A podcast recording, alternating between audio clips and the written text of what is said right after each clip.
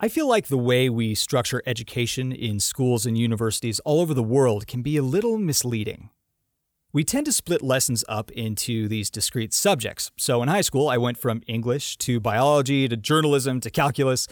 That kind of compartmentalization is probably necessary just for organization and clarity, but again, it's misleading. Subjects overlap and they often don't easily break down into distinct categories, but no subject is harder to compartmentalize than history. That's because history is really the study of everything. It's probably why I love it so much. I've long believed that you can't satisfactorily understand literature, math, politics, philosophy, or just about any subject unless you're able to understand it in context. In order to appreciate what we now know, we have to understand how we came to know it. Science is the perfect example of this. I remember being bored out of my mind in high school biology until we started talking about Darwin's voyages on the Beagle, or this humble, disciplined monk named Gregor Mendel who carefully studied crops of pea plants. I suddenly became fascinated because I realized these ideas weren't just words in a textbook. They were ideas men and women had to fight and work for and earn. These ideas tend to come piecemeal, one small step at a time. Once in a while, though, humanity can produce a person capable of radical new ways of viewing reality. Their paradigms can completely upend our understanding of and relationship with the world around us. These thinkers can come from the most unassuming places. In 1905, a bored government employee in Switzerland was staring out the window of his office building, pondering the mysteries of the universe. The insights he gained in the long hours of quiet contemplation overturned centuries of conventional thinking and laid the foundation for the modern world. Over time, he refined his theories until he gave us one of the most profound and insightful ideas the world has ever known. This week, we backtrack 101 years to March 20th, 1916, and the publication of Albert Einstein's general theory of relativity.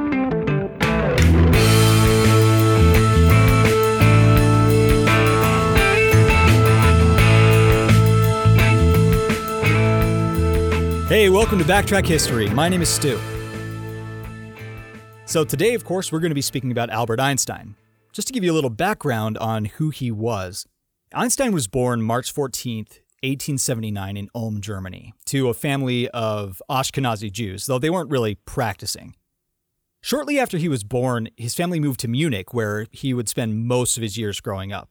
Interestingly, Einstein did not learn to speak until he was about three years old. He was a thoughtful, contemplative child, but he was often resentful of authority figures and especially the regimented approach the teachers at his local school would use in education. He did not, as is sometimes popularly believed, fail math or any other subject. He was, in fact, a pretty good, if kind of unremarkable student. He didn't quite get straight A's, but he virtually got all A's and B's, for example. Math and science were, of course, his best subjects, which is unsurprising considering the fact that by the time he was 15, Einstein had mastered differential calculus, mostly self taught. At the age of 17, with the blessing of his father, he renounced his German citizenship in order to avoid conscription or the draft. He enrolled at Zurich Polytechnic, a college in Switzerland. While there, he befriended the only female student at his school, a Serbian woman named Mileva Maric. Maric, too, was fascinated with physics, and in time the two struck up a romantic relationship.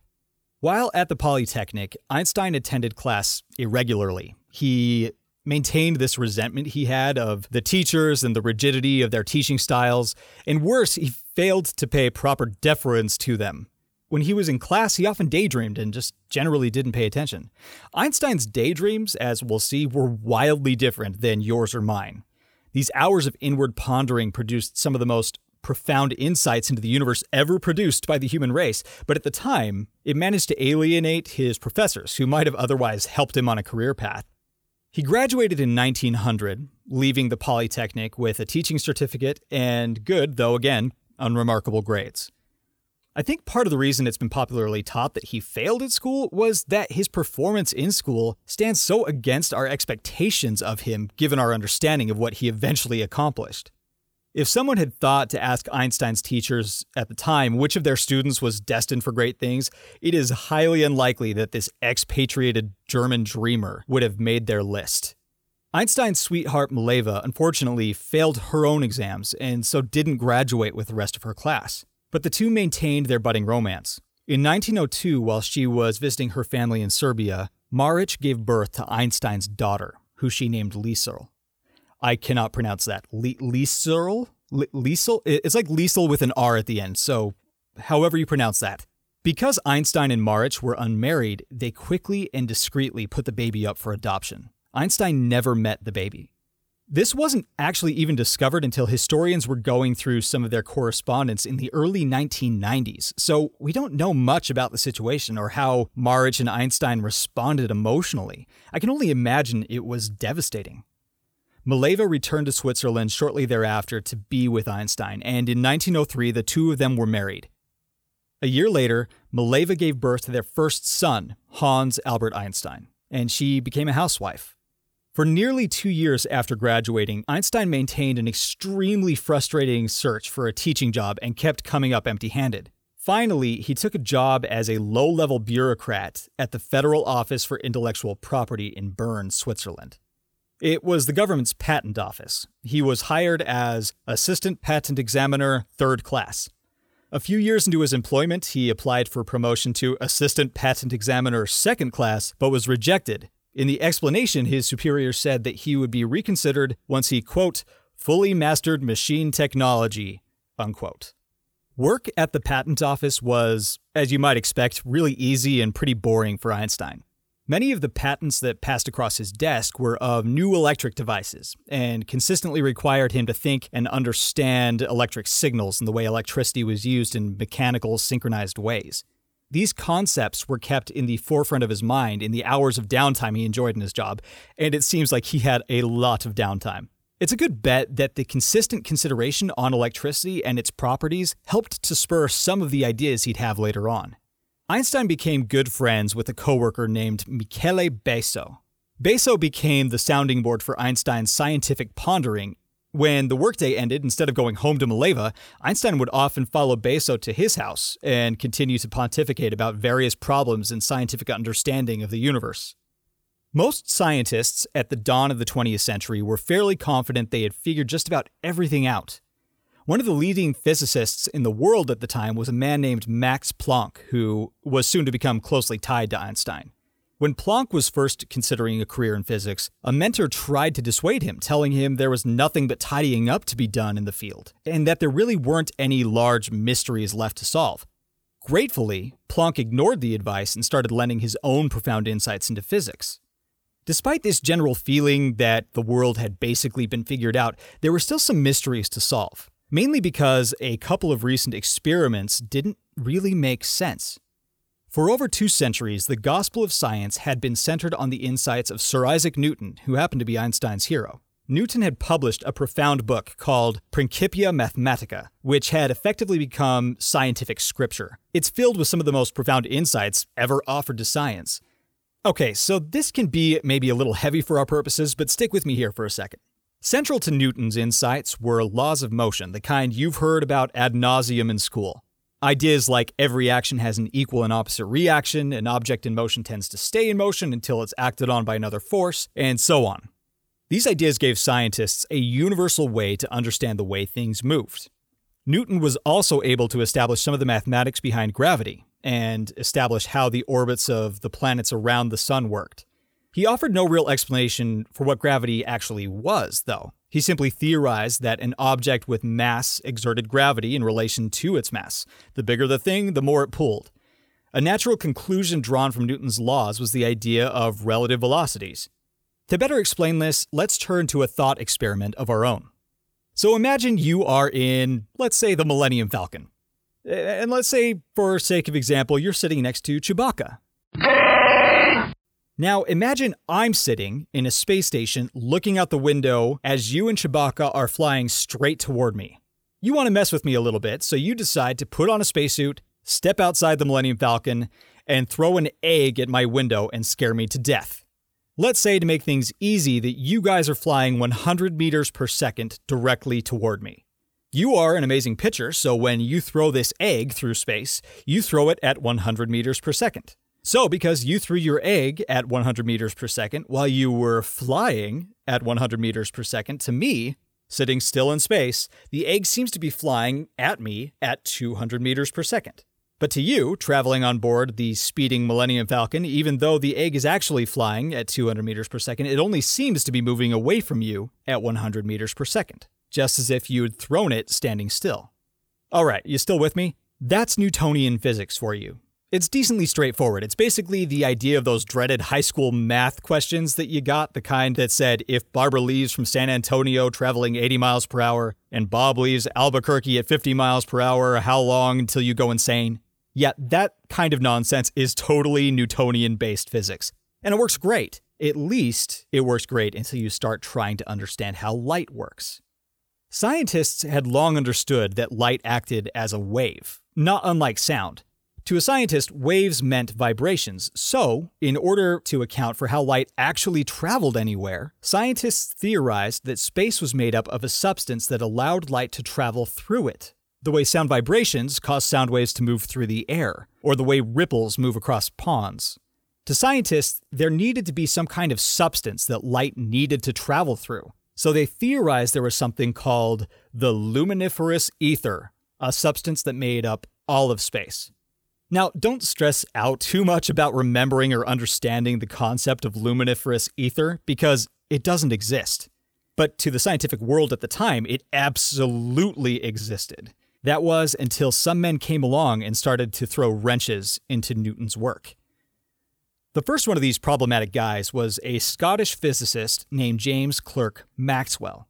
Maxwell specialized in electromagnetic radiation, and he had this crackpot theory that light always traveled at the same speed. He was well respected, and so his peers didn't outright laugh at this theory, but because it conflicted with the world as Newton had laid out, they gave it little attention. Maxwell died the year Einstein was born.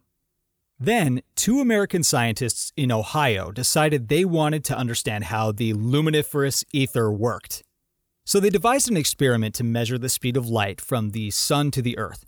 For half the year, the earth is moving away from the sun and the other half towards it. These two scientists, Albert Michelson and Edward Morley, decided that they would measure the difference in speed between when the Earth was moving away from the Sun and when the Earth was moving toward it. According to Newtonian physics, sunlight should have a higher velocity if we are moving toward it. Michelson and Morley thought this would help them understand how the ether worked.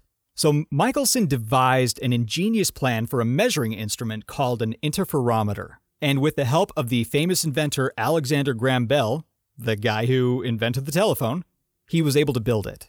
Then Michelson and Morley went about their experiment, and they were dumbfounded by what happened.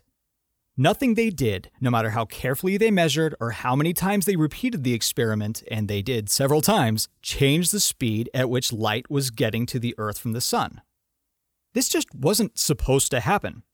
To illustrate this, let's go back to the Millennium Falcon for a second.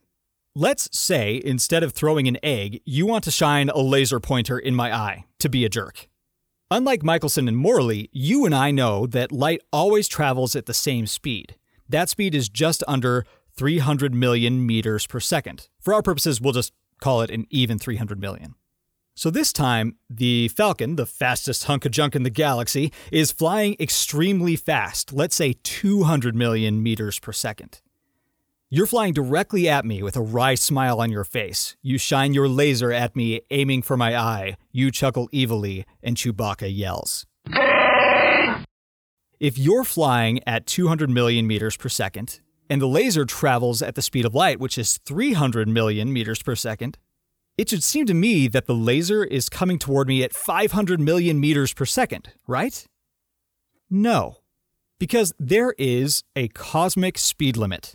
No matter how fast you fly in the Millennium Falcon, when you shine that laser pointer at me, it will always fly toward me at 300 million meters per second.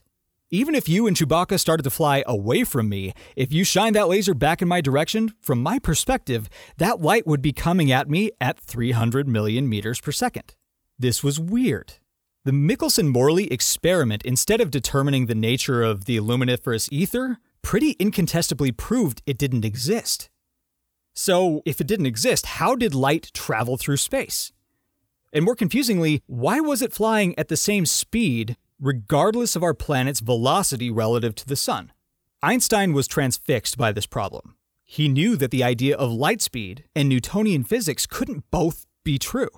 He spent hours thinking about the problem, trying to reconcile these two conflicting ideas. He aired his frustrations with his friend Michele Besso.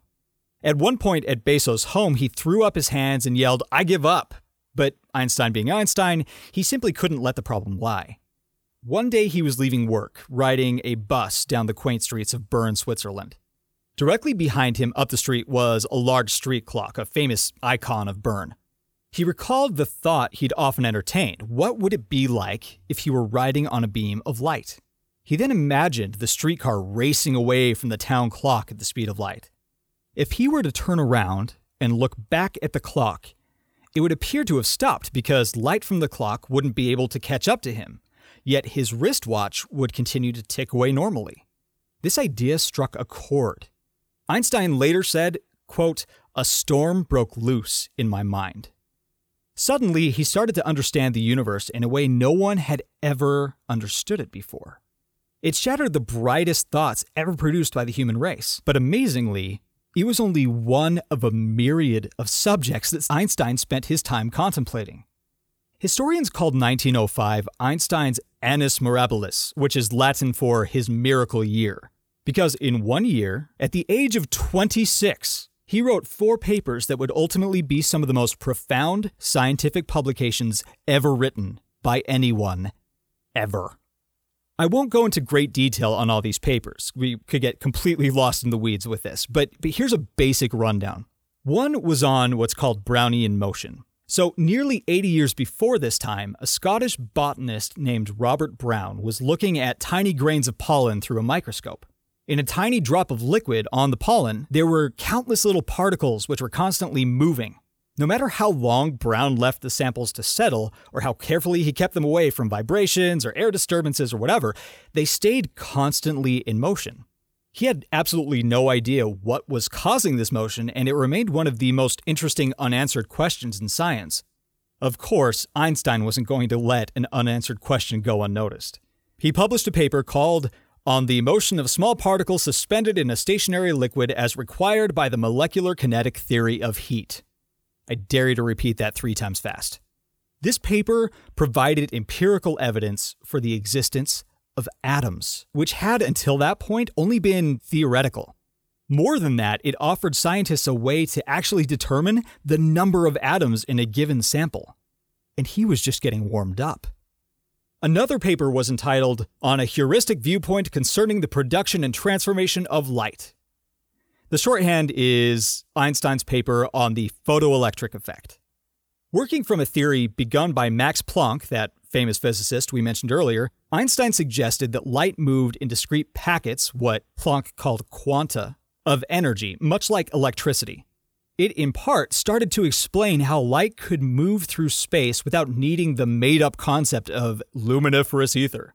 It accounted for how light could act both as a wave and as a particle. This allowed for the invention of, among a lot of other things, television. So thanks for that, Einstein. It refined Planck's ideas further and established the basis of what was to become quantum theory. Einstein's paper entitled Does the Inertia of a Body Depend Upon Its Energy Content? contained what is absolutely the most famous physics equation of all time. It's the first thing you think of when someone uses Einstein's name. Know what I'm talking about? Yeah, it's E equals mc squared. This deceptively simple equation says something absolutely amazing. All matter is energy waiting to happen. All energy can become matter. The letters in the equation stand for the following E is equal to energy, M is mass, and C is the speed of light. Because mass times the speed of light squared is a preposterously gigantic number, it means the potential energy resting at the heart of every last atom in your body, in your pet cat, and in the water you last drank, in everything, is beyond imagining.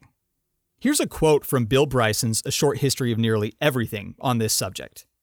Quote, you may not feel outstandingly robust, but if you are an average sized adult, you will contain within your modest frame no less than 7 times 10 to the 18th power joules of potential energy, enough to explode with the force of 30 very large hydrogen bombs, assuming you knew how to liberate it and really wish to make a point.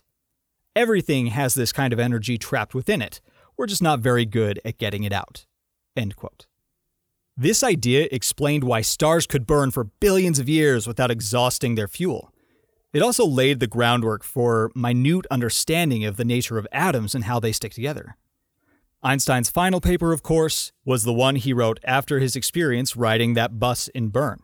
It was entitled On the Electrodynamics of Moving Bodies, or as it's more popularly known today, The Special Theory of Relativity. The special theory of relativity is beyond most of us, but bear with me one last time. So, you know there's a real simple equation for distance. You use it just about every time you set foot in a car. So, distance equals speed times time. So, if I were going 10 miles per hour for two hours, guess what? 10 times 2 is 20, so I know I went 20 miles. Easy, right? But what if I were a little beam of light flying at light speed? No matter what, from anyone's perspective, I always fly at 300 million meters per second. Always. If that part of the equation doesn't change, can't change, then it's a constant, not a variable. And in order for the rest of the equation to even work, the other two have to vary, not just the number, but the actual way we factor them. It means that distance and time have to change. And according to the theory of relativity, they do. Let's return to the Millennium Falcon one more time. Fair warning, this is going to get a little weird. So, remember when you were shining that laser at me? You were flying 200 million meters per second, and you shined the laser at me, which came at me at the speed of light, which is 300 million meters per second. From my perspective, that light only flies 300 million meters per second, no matter how fast or slow you're going. We already established that. Here's the mind bending thing for you. To you, that light is flying away from you at 300 million meters per second. Light, no matter what, no matter the relative perspective, always travels at the same speed. How can it do that? It does that by slowing down time and distance. Seriously. So let's say I'm on Tatooine, and you decide you need to fly to the Death Star to save some weird princess you claim you heard about from a walking trash can your uncle bought you. I think you're nuts, and I tell you to go on without me, but to send me a postcard once you get there. The Millennium Falcon's hyperdrive is broken down, so you can only fly at 99.9% the speed of light. You fly to the Death Star, which is five light years away, so of course it would take you about five years to fly to the Death Star, which would leave you plenty of time for weird monster chess. By the time you get there and send me a space telegram, you'll have aged five years. Me? I'll have aged 110 years. I could try to explain this further, but, but this is a history podcast, not a science podcast. If you'd like to learn more, I'd highly encourage you to go to YouTube, where there are literally hundreds of really great videos that explain this better than I ever could.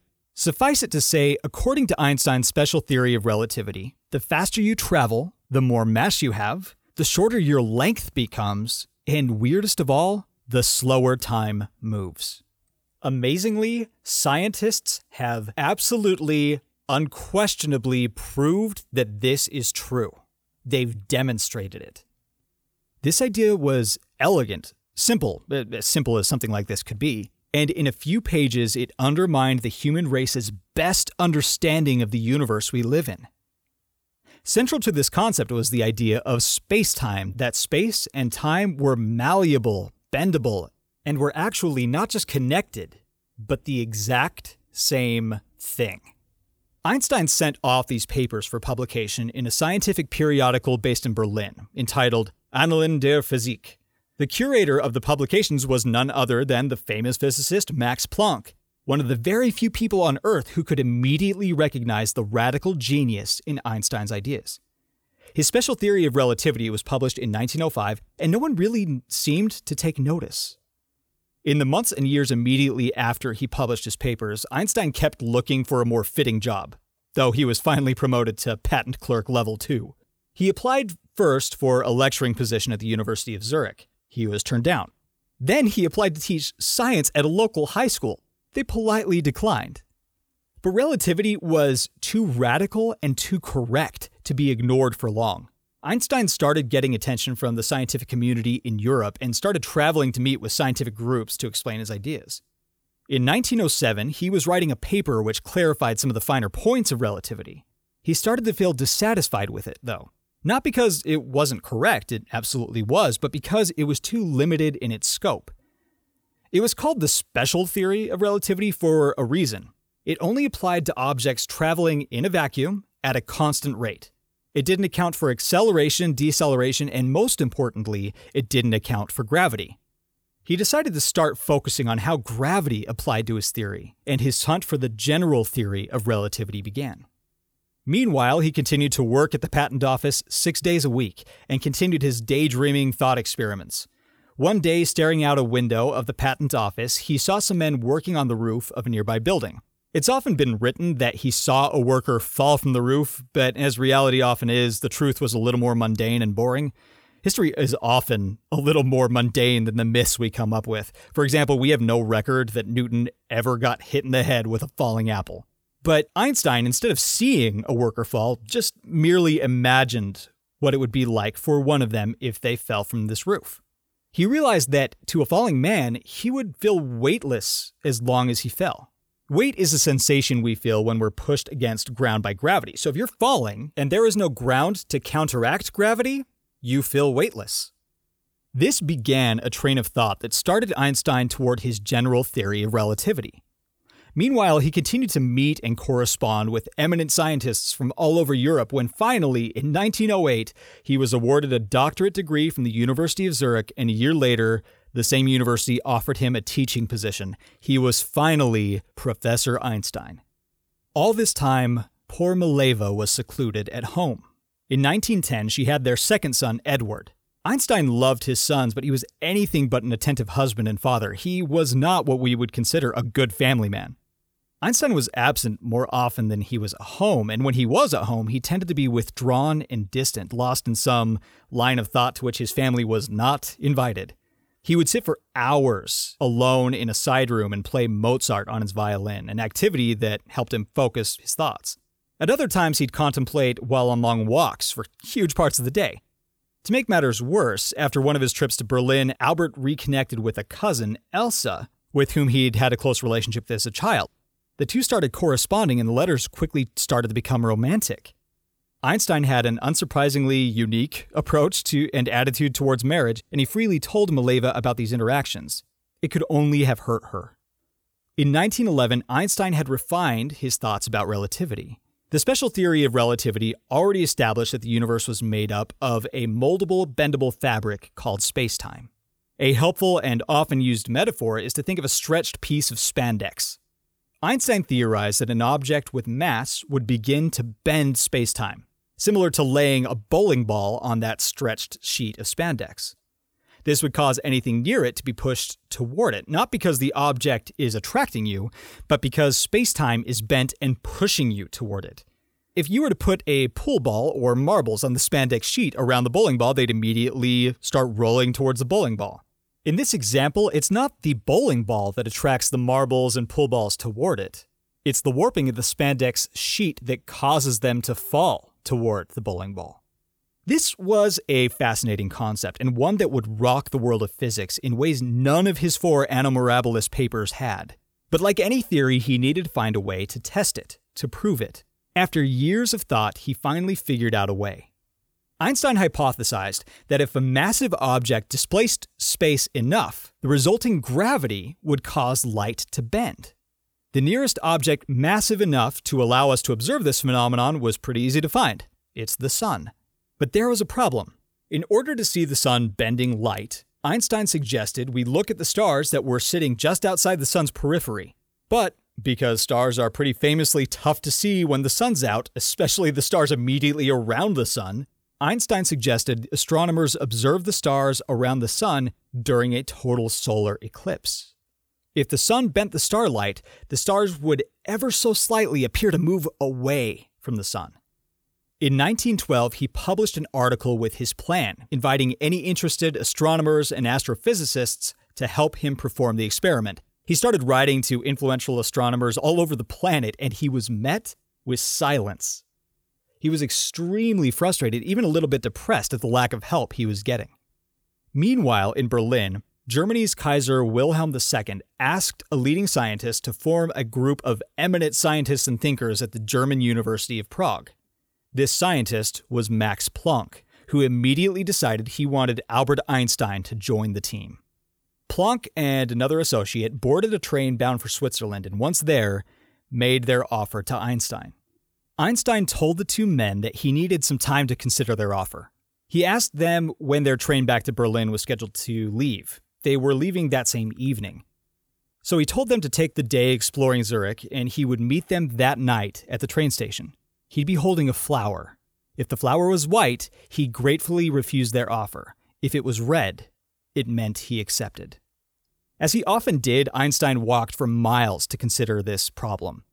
Mileva and his two sons wanted to stay in Switzerland, it was their home. Einstein himself had renounced his German citizenship years before and was reticent to leave his adopted homeland of Switzerland. He was finally a professor at a prestigious university, but Berlin was the commercial and cultural heart, not just of Germany, but of all of Europe. As a center for science, it rivaled London. The decision could not have been easy for him. Finally, Planck and his associates showed up at the train station to catch the evening train back to Germany. Einstein stood there, holding a flower. It was red. Einstein was moving to Berlin. I absolutely love Einstein's flair for the dramatic there. So, after a long, frustrating wait looking for an astronomer to conduct his critical eclipse experiment, Einstein received a letter from a man named Erwin Finlay Freundlich. But if Einstein had been hoping for a leading astronomer, this wasn't it. Freundlich was a 26 year old lab assistant at the Berlin Observatory. He recognized an opportunity to make a name for himself, and so he offered to do the experiment for Einstein. Einstein was thrilled to receive any response at all, so he invited Erwin and his newlywed wife Katja to visit him while the couple was on their honeymoon in the Swiss Alps. The two were taken with Einstein's friendly and self effacing demeanor. He had a fantastic sense of humor, and even after he became world famous, he never seemed to get caught up in ego. He once wrote that there was, quote, a grotesque contradiction between what people consider to be my achievements and abilities and the reality of who I am and what I am capable of. Unquote. Einstein's self effacing humility and humor won over Freundlich and his wife much the way it was going to win over thousands and thousands of people as Einstein became more well known. Freundlich proved willing to literally travel the world to help his newfound friend.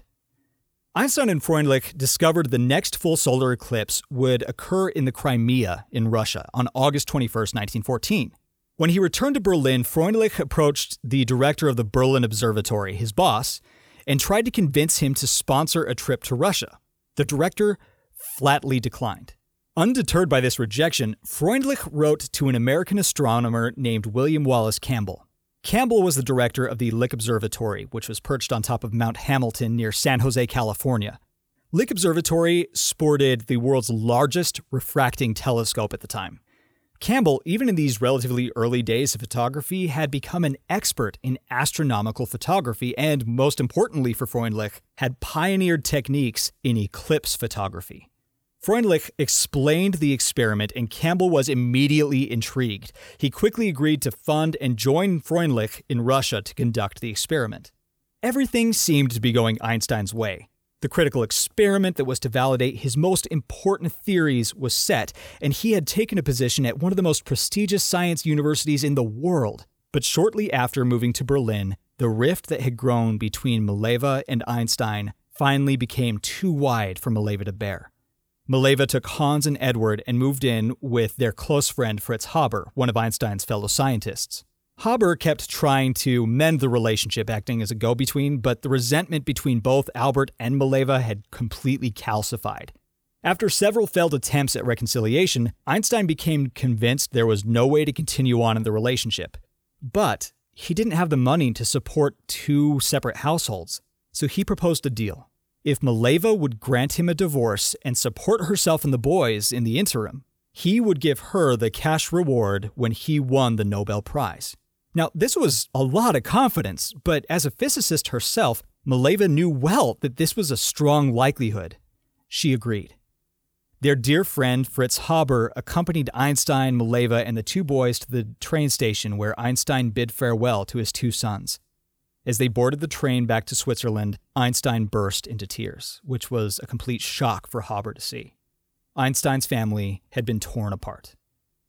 Meanwhile, Campbell arrived from America, toting with him his cutting edge and hugely expensive astronomy and photography equipment. He joined up with Freundlich, and the two of them led a small team of astronomers to Russia to conduct the eclipse experiment. The eclipse was happening on August 21st, 1914. The group left several months earlier to ensure enough time to set up and learn the equipment. As the eclipse drew near, Campbell and Freundlich decided to split into two different teams to increase their chances of success. Freundlich stayed in the Crimea and Campbell relocated near Kiev. But on June 28th, Archduke Franz Ferdinand, heir to the throne of Austria Hungary, and his wife Sophie were visiting Sarajevo. A Bosnian assassin shot and killed both Ferdinand and Sophie. It was the spark that started World War I.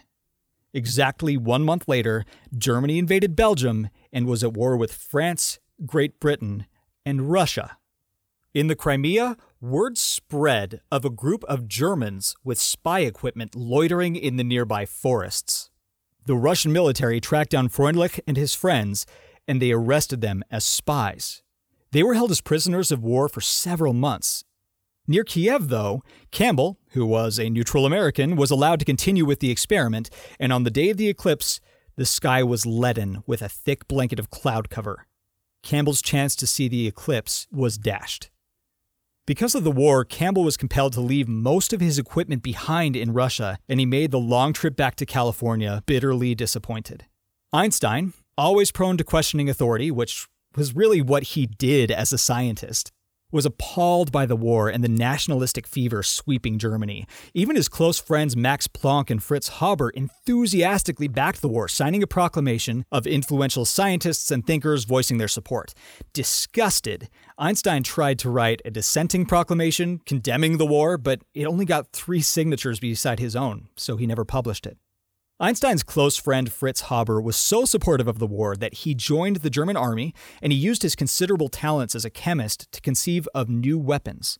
Haber pioneered the use of chlorine and mustard gases on the Western Front, which was one of the most infamous and diabolical methods of attack used in the entire war.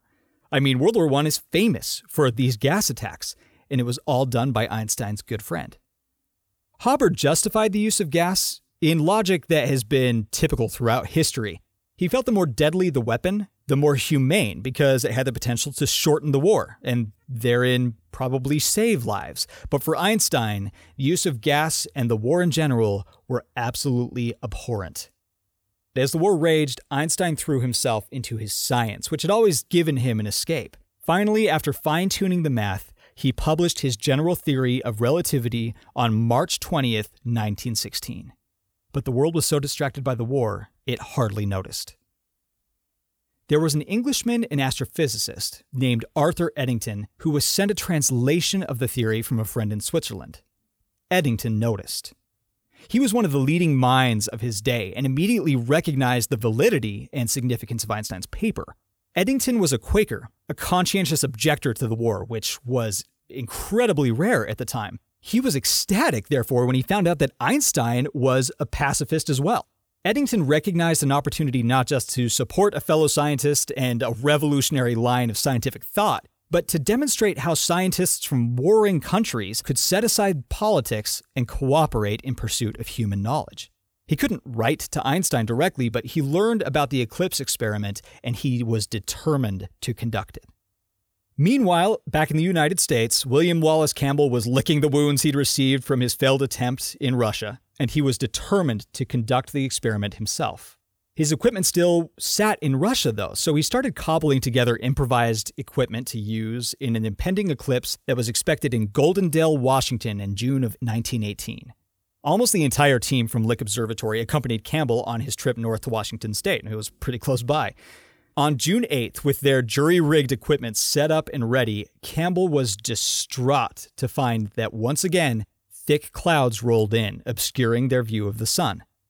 Then, mere minutes before the eclipse was scheduled to begin, the clouds parted slightly, which framed the eclipse. Campbell and his team quickly started to take photographs and measurements, hugely relieved. Once they returned to the observatory a few days later, they developed the photographs, and Campbell assigned his leading astronomer to carefully analyze the findings.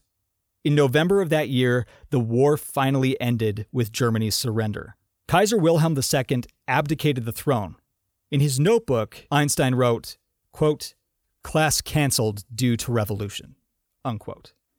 Einstein was relieved the war was over, but he was anxious as well. The war had been difficult on the economies of most of Europe, especially Germany's. It was difficult for nearly everyone to make ends meet, not just for Einstein, but also his ex wife Mileva and his two sons, who were still in Switzerland.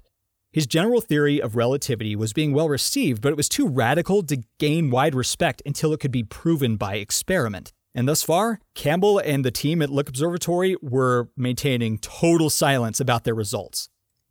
Einstein desperately, anxiously awaited the results, and with any luck, the resulting Nobel Prize that would improve the lives of his sons. A year later, in 1919, Arthur Eddington, that famous British astrophysicist, headed to a small jungle island off the coast of Africa, a few months ahead of an expected eclipse. He and a small team built a telescope and the necessary photographic equipment in the middle of a jungle. On November 9th, just like with Campbell, Eddington was dismayed by heavy rain clouds obscuring the sky and pouring rain in torrents on their camp and their sensitive equipment. Eddington stared at his wristwatch in agony as the eclipse began. Total eclipses only last for roughly seven and a half minutes. Eddington thought he had completely missed his chance, but then the clouds suddenly broke enough to reveal the eclipse already in progress. Eddington's team leapt to action and they desperately started photographing. Now, here's the thing you need to understand about these photographs this was not like taking a picture with a camera by like pressing a shutter.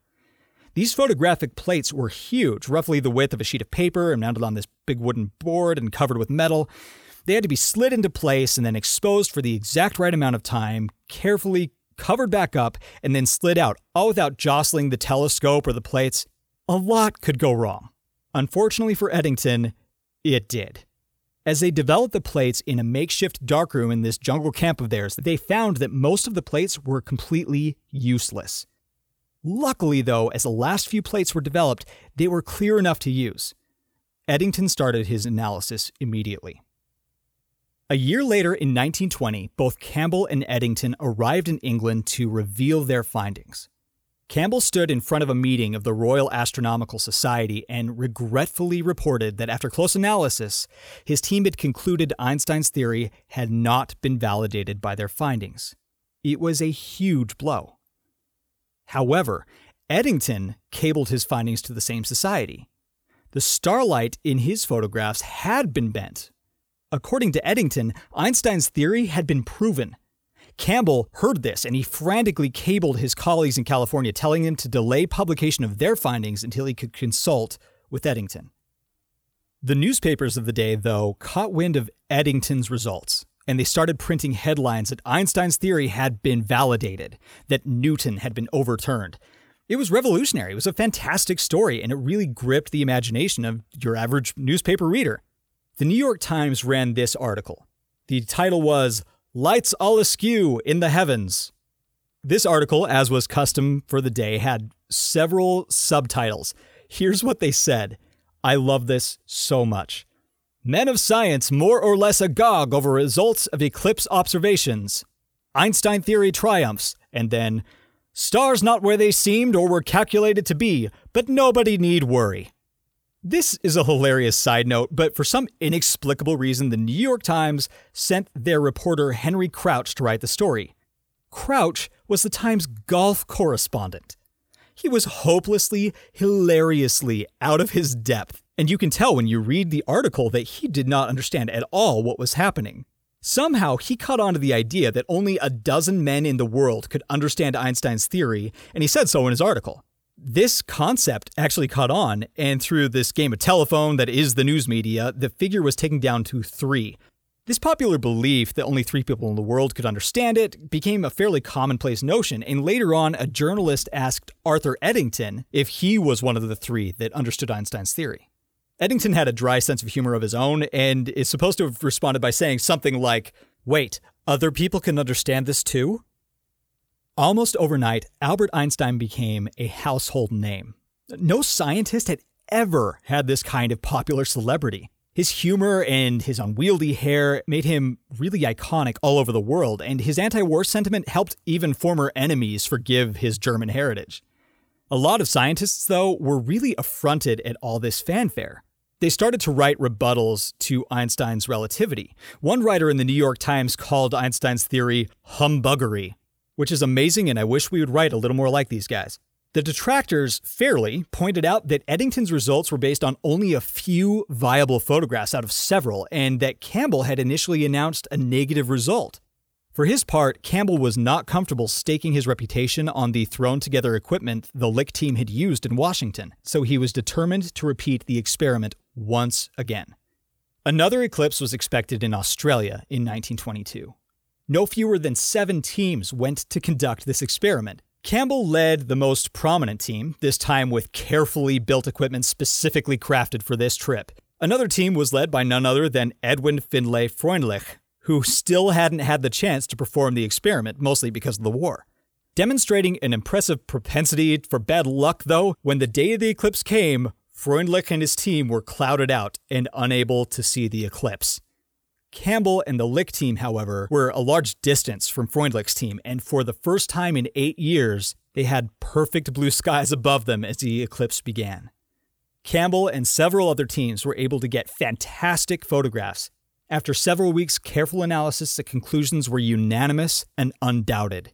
The sun's gravity was bending the light from the stars surrounding it. Einstein's general theory of relativity was proven, and scientific thought revolutionized. Later that same year, Einstein was awarded the Nobel Prize. Ironically, it was not awarded for relativity. It was given for his paper on the photoelectric effect, one of his four Annus Mirabilis papers from 1905. It's likely the Nobel Committee opted away from relativity because they didn't yet have conclusive results from the teams in Australia. Einstein, true to his word, gave the money to Mileva and his two sons, who desperately needed it and used it to get by much more comfortably in Zurich. One author has written Quote As the creation of a single mind, relativity is undoubtedly the highest intellectual achievement of humanity. Unquote. The more I think about this, the more remarkable it gets. One 20 something, wiry haired bureaucrat staring idly out a window of an unremarkable office building daydreamed about the nature of the universe. The results of his daydreams radically upset the ways we view and understand our reality. They laid the foundation for modern physics, astronomy, chemistry, engineering, and a host of other innovations, fields, advancements, inventions. Einstein didn't overturn the thinkers before him so much as he built upon the foundation they laid. No man or woman in history acts in a vacuum. Newton, Planck, Brown, Michelson, Morley, and untold scores of thinkers, scientists, and wanderers paved the way for Einstein to create his world changing theories. Brilliant as he was, Einstein owes his success in part to the builders who added their own bricks to the wall he eventually stood upon. Besides revealing mysteries of the universe, Einstein teaches us something else. He teaches us that questioning authority and prevailing thought, constant curiosity, and productive dreaming can literally change the world. But of course, that's just my perspective. And as we well know, perspectives are relative. Thanks for listening. Hey, this is Stu. Thank you so much for joining me this week. As always, if you have any comments, questions, or requests, please feel free to get hold of me at stu at backtrackhistory.com. That's S T U at backtrackhistory.com. Also, feel free to visit our website at backtrackhistory.com. There you can see written transcripts of each of our podcasts and also see art and images that pertain to that week's subject. This week, I will also be including YouTube videos that will much better explain things like the theory of relativity than I ever could. Join us next week as we talk about Matthew Perry. Not the Matthew Perry you might be thinking of. He was an American admiral who pulled his gunships into Tokyo Harbor, pointed his guns toward the city, and demanded that Japan open itself to the rest of the world. We'll see you next week.